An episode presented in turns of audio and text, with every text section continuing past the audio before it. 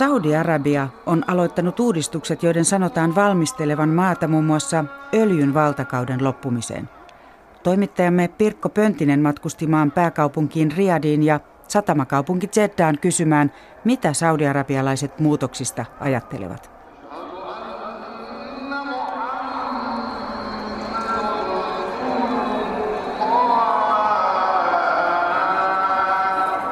On muslimien pyhäpäivän perjantain ilta. Aurinko laskee Riadin vanhassa kaupungissa ja rukouskutsu kaikuu aukioiden yllä. Moskeijan edustalle kiiruhtaa miehiä, jotka asettuvat jonoon. Hiekaväriset rakennukset ja muurit värjäytyvät auringon säteistä kullan keltaisiksi. Samalla huomaan, että naiset ovat siirtyneet jonnekin sivuun, heitä ei näy. Hetkeä aikaisemmin tapasin aivan moskejan viereisellä aukiolla Fadin, 65-vuotiaan eläkeläismiehen, joka hörppi teetään muovijakkaralla ja tarkkaili ihmisiä. Näytti siltä, että tarkkailu oli hänen tehtävänsä. Fadi kertoi ollensa Saudi-Arabian puolustusministeriön palveluksessa. Ainut mitä vartin keskustelusta sain irti oli aukoton kiitos ja ylistys Saudi-Arabian kuninkaalle ja etenkin nuorelle kruununprinssille Mohammed bin Salmanille näiden loistavasta ja rohkeasta visiosta maan ja kansan hyväksi. الحمد لله مبسوطين ومتفائلين بخير لكل حاجة لا للرجل ولا للمرأة في عهد الملك سلمان Vahda aloittaa muistuttamalla, että vasta 32-vuotias kruununprinssi on antanut naisille auton ajo-oikeuden. Tämä on Fahdin mielestä kuitenkin vain yksityiskohta, sillä sekä kruununprinssi että kuningas tekevät ratkaisuja, jotka hyödyttävät kaikkia.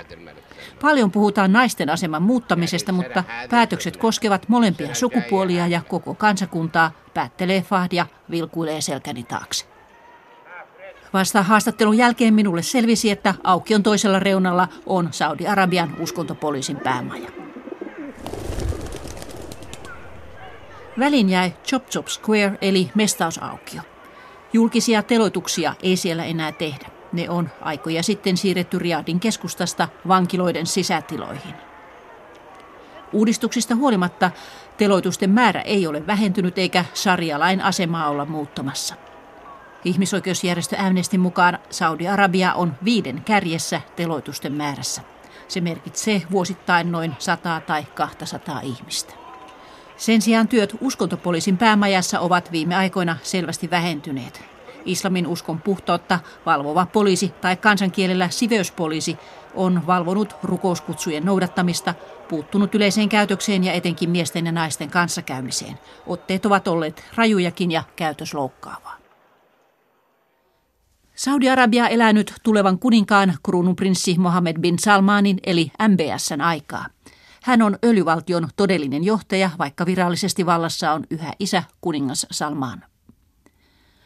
Kruununprinssi julkaisi pari vuotta sitten suunnitelmansa Saudi-Arabian talouden ja yhteiskunnan avaamisesta. Ohjelma tunnetaan nimellä Visio 2030. Kruununprinssin ydinajatus on monipuolistaa öljystä riippuvaista taloutta, yksityistää öljyyhtiö Aramkoa ja muita valtion toimintoja ja etenkin järjestää uusia töitä ja huvituksia nuorelle kansalle. 70 prosenttia saudeista on alle 30-vuotiaita. Tunnetuin uudistus koskee naisia. Heitä halutaan lisää työelämään. Työpaikoille ja asioitaan hoitamaan naiset pääsevät kesäkuun lopusta lähtien autolla yksin. Yliopistosta juuri valmistunut Khayat al-Khaled on innoissaan. Opiskelujensa perusteella hän voisi toimia englannin opettajana, mutta tällainen perinteinen ammatti ei häntä kiinnosta. I don't want to be a teacher. After my vision, like I want to be like sport trainer or I want to be like uh, event entertainment in hospital. Kajad al-Khaled haluaa nykyaikaisen työn esimerkiksi urheiluohjaajana. Hän naurahtaa, että saudinaisia on kohdeltu kuin prinsessoja. Heillä on autonkuljettajat ja kotiapulaiset. Parempi olisi luottaa itsensä, hän jatkaa. Toistakymmentä vuotta ulkomailla, lähinnä Yhdysvalloissa asunut liiketalouden asiantuntija Mohammed al-Suwayed sanoi, että hän ei ole yllättynyt muutoksista. Saudit ovat omaksuneet autolla ajon, työnteon ja länsimaisen viihdeelämän tavat opiskellessaan ja matkaillessaan ulkomailla. When we see like news about changes like women driving and cinemas and stuff, uh, The people have already passed that. Mutta hieman kuin kritiikin poikasena hän sanoo, että viimeinkin Saudi-Arabialla on johtaja, joka osaa ohjata hallintoa tekemään ratkaisuja kansan parhaaksi. Uh, he's one of the few uh, Saudi leaders that actually took it upon him to do the right for Tapaamani uh, Saudit Riadissa ja satamakaupunki Jeddassa eivät myöskään nähneet ristiriitaa yhteiskunnan avautumisen ja tiukan islamin uskon tulkinnan välillä. Ulkomaan työkomennukselta Saudeihin palannut Mohammed al-Suwayed toteaa, että aina on heitä, jotka pelkäävät muutoksia, vaikka uudistukset perustuvat terveeseen järkeen. We know that the common sense is that uh, the, this stuff is, doesn't like uh, contradict with our religion. Mielipide voi perustua siihen, että Saudeissa ei ole hyväksyttävää julkisesti kritisoida monarkian päätöksiä tai niihin liittyviä riskejä. Saudi-Arabiassa tunnustetaan islamin tiukkaa tulkintaa wahhabismia ja noudatetaan islamilaista lakia, shariaa. Kruununprinssi Mohammed bin Salman lupasi viime lokakuussa kansainvälisille sijoittajille, että Saudi-Arabia palaisi takaisin maltilliseen islamin tulkintaan. Täällä tarkoitetaan aikaa ennen vuotta 1979. Tuona vuonna Iran joutui islamilaisen vallankumouksen pyörteisiin ja se haastoi Saudi-Arabian aseman islamilaisen maailman johtajana. Samana vuonna Saudi-Arabiassa puolestaan omat kapinalliset valtasivat Mekan suuren moskeijan ja yrittivät kaataa kuningassuvun. Silloisen kuninkaan ratkaisu oli antaa lisävaltaa uskonnollisille johtajille ja alkaa rajoittaa kansalaisten henkilökohtaista elämää. Saudi-Arabia sulkeutui nykyiseen muotoonsa. Ääriuskonnollisten johtajien valta ja valtion sulkeutuneisuus ovat osaltaan ruokkineet sisäisen ja kansainvälisen terrorismin kasvua. Tunnetuin esimerkki ovat syyskuun 2001 terroriiskut Yhdysvaltoihin. Sen parista kymmenestä tekijästä 15 oli saudeja.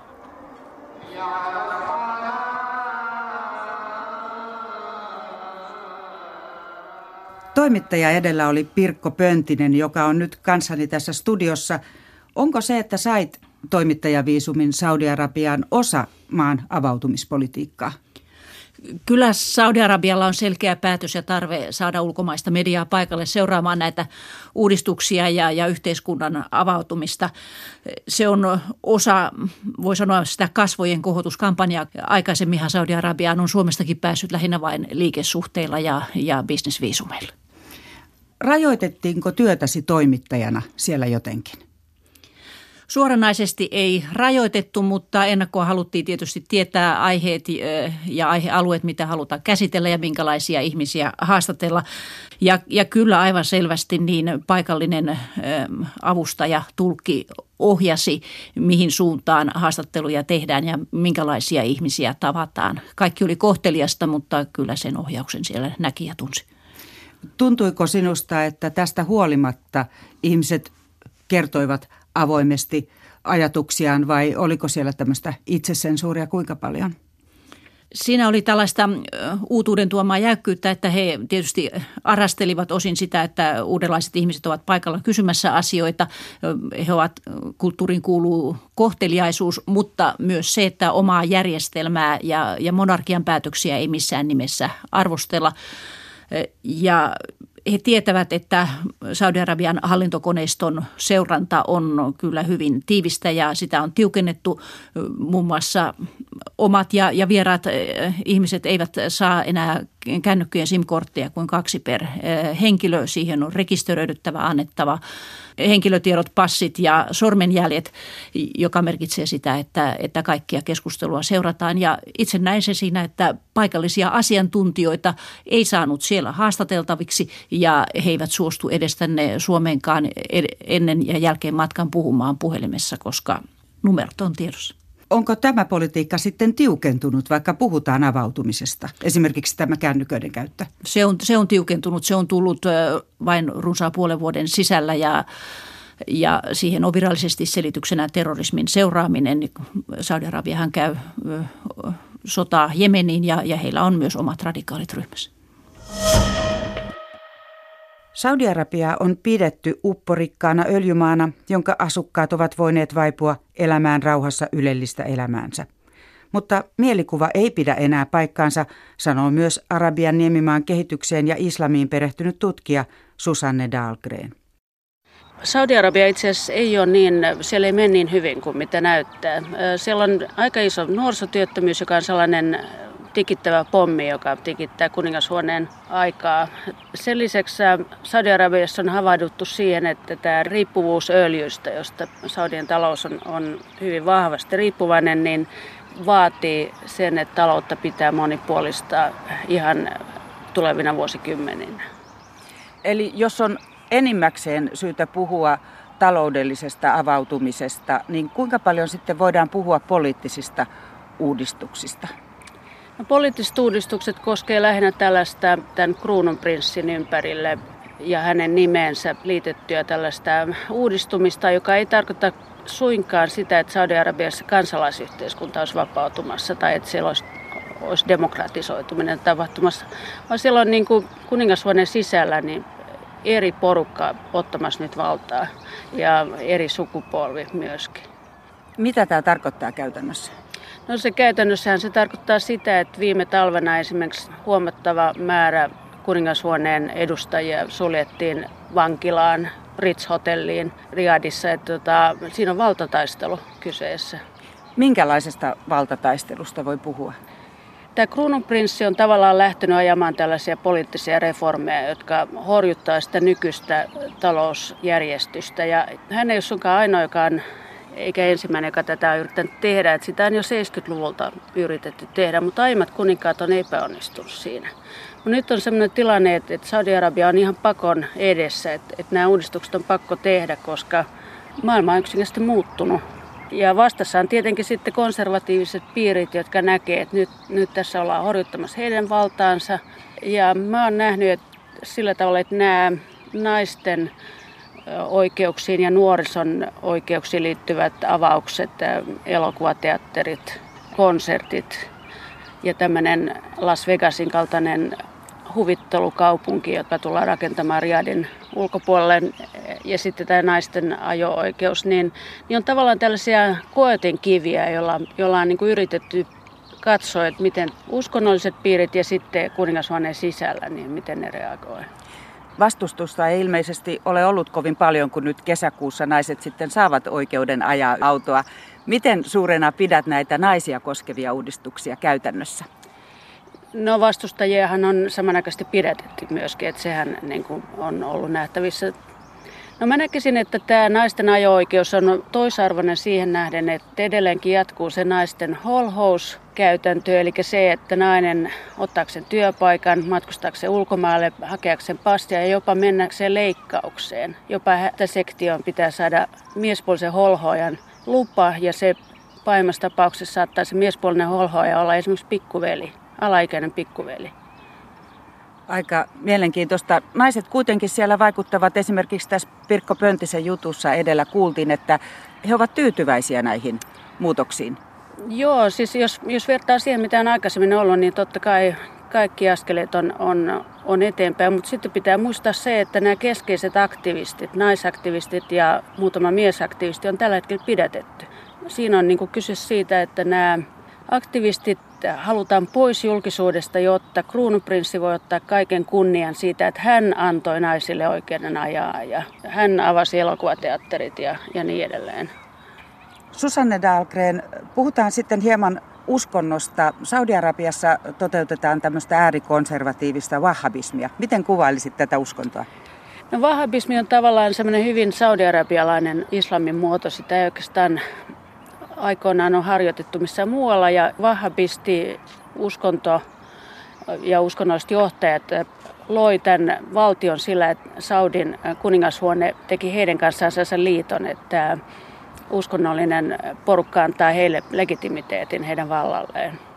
Ja sitten nyt 1900-luvun loppupuolella tätä vahhabismia on alettu sitten levittää muualle maailmaan ja, ja se on hyvin konservatiivinen näkemys äh, islamista äh, ja, ja sillä perusteella esimerkiksi perusteltu tätä naisten ajokieltoa, mitä missään muualla ei ole islamin nimissä pantu toimeen. Et, ja sitten uskonnollinen poliisi ja kaikki tällainen.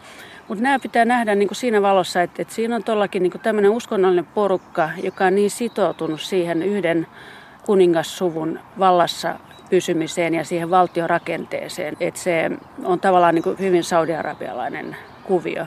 Nythän tämä kruununprinssi on puhunut siitä, että, että hän tulee avaamaan tätä uskontoa ja poistamaan sitä tätä konservatiivisuutta. Se jää nähtäväksi, että kuinka pitkälle hän pystyy sitä tekemään, koska nimenomaan kun tämä valtion rakenne on tällainen, niin siinä astutaan niin kuin ei pelkästään tämän konservatiivisen ää, ulaman eli, eli papiston varpaille, vaan myöskin sitten ihan niin kuin kuningashuoneen omille varpaille. Eli että mä luulisin, että siinä on kysymys aika kosmeettisista uudistuksista. Niin, tämä kruununprinssi tosiaan on luvannut palauttaa maltillisemman uskonnon tulkinnan. Miksi hän ajaa tällaista uudistusta? Se liittyy tähän talouden avaamiseen, koska sen talouden avaamisessahan siinä on myöskin se, että Saudi-Arabiassa naiset itse asiassa on hyvin koulutettuja, niin kuin arabimaailman yksi koulutetuimpia.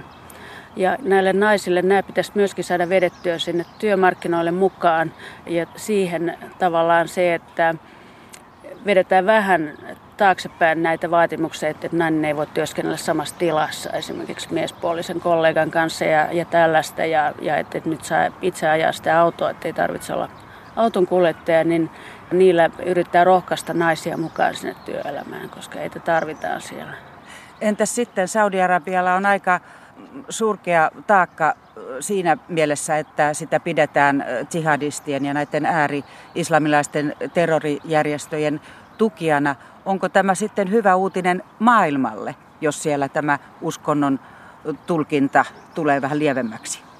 Saudi-Arabissa on paljon sellaisia voimia, jotka tukevat näitä jihadistijärjestöjä. Että et, et ne ei pelkästään siellä kuningashuoneessa. Että nythän Saudi-Arabia on käyttänyt tätä jihadismia näissä sodissa, jotka on siinä heidän lähialueillaan, eli Syyriassa, Irakissa, Jemenissä. Eli tavallaan tällaiset jihadistiryhmät saattaa ottaa ikään kuin tällaisia tilauskeikkoja, joista sitten on epäilty, että, että niistä osa tulee tuolta Riadin suunnasta. No onko se Saudi-Arabian virallista tukea näille jihadistiryhmille? Pystytkö tällaista sanomaan? Ei, ei se, se ei ole virallista siinä mielessä, että he olisivat koskaan sitä tunnustanut. Ja, ja nythän, jos äh, muistatte sen äh, Katarin eristämisen, joka tapahtui viime vuoden puolella, niin, niin siinähän pantiin Katar tavallaan syntipukiksi tästä jihadismin äh, rahoittamisesta ja tukemisesta, mikä tietenkin niin on naurettavaa, koska ne maat, jotka, jotka Katari on eristämässä, on itse ollut siinä mukana. Että tämä on niin kuin tavallaan tämmöinen kamppailu, jossa kamppaillaan siitä, että kuka on sunnilaisen maailman johtovoima. Kyllä. Eli Saudi-Arabia yrittää jotenkin puhdistaa omaa mainettaan tässä kansainvälisessä jihadistien tukijarintamassa. Joo, kyllä joo. Ja, ja, tota, ja siinähän on tietenkin se, että koska Saudi-Arabialle on, on niin hyvin tärkeää se, että Yhdysvallat ja, ja muut länsimaat osallistuu tähän talouden uudistamiseen. Että, että se on ihan ensiarvoisen tärkeää, että yksin Saudi-Arabia ei sitä pysty tekemään. Ja tämmöinen julkinen sanoutuminen irti tällaisista on tietenkin niin kuin semmoinen valttikortti, jolla, jolla tätä edistetään. Näin totesi Tampereen yliopiston yliopistonlehtori Susanne Dahlgren. Hurjimmillaan Saudi-Arabian kamppailu islamilaisen maailman heruudesta näyttäytyy Jemenissä. Siellä Saudi-Arabian ja yhdistyneiden Arabiemiraattien muun muassa Yhdysvaltojen tuella ylläpitämä sota on ajanut miljoonat jemeniläiset humanitaariseen katastrofiin.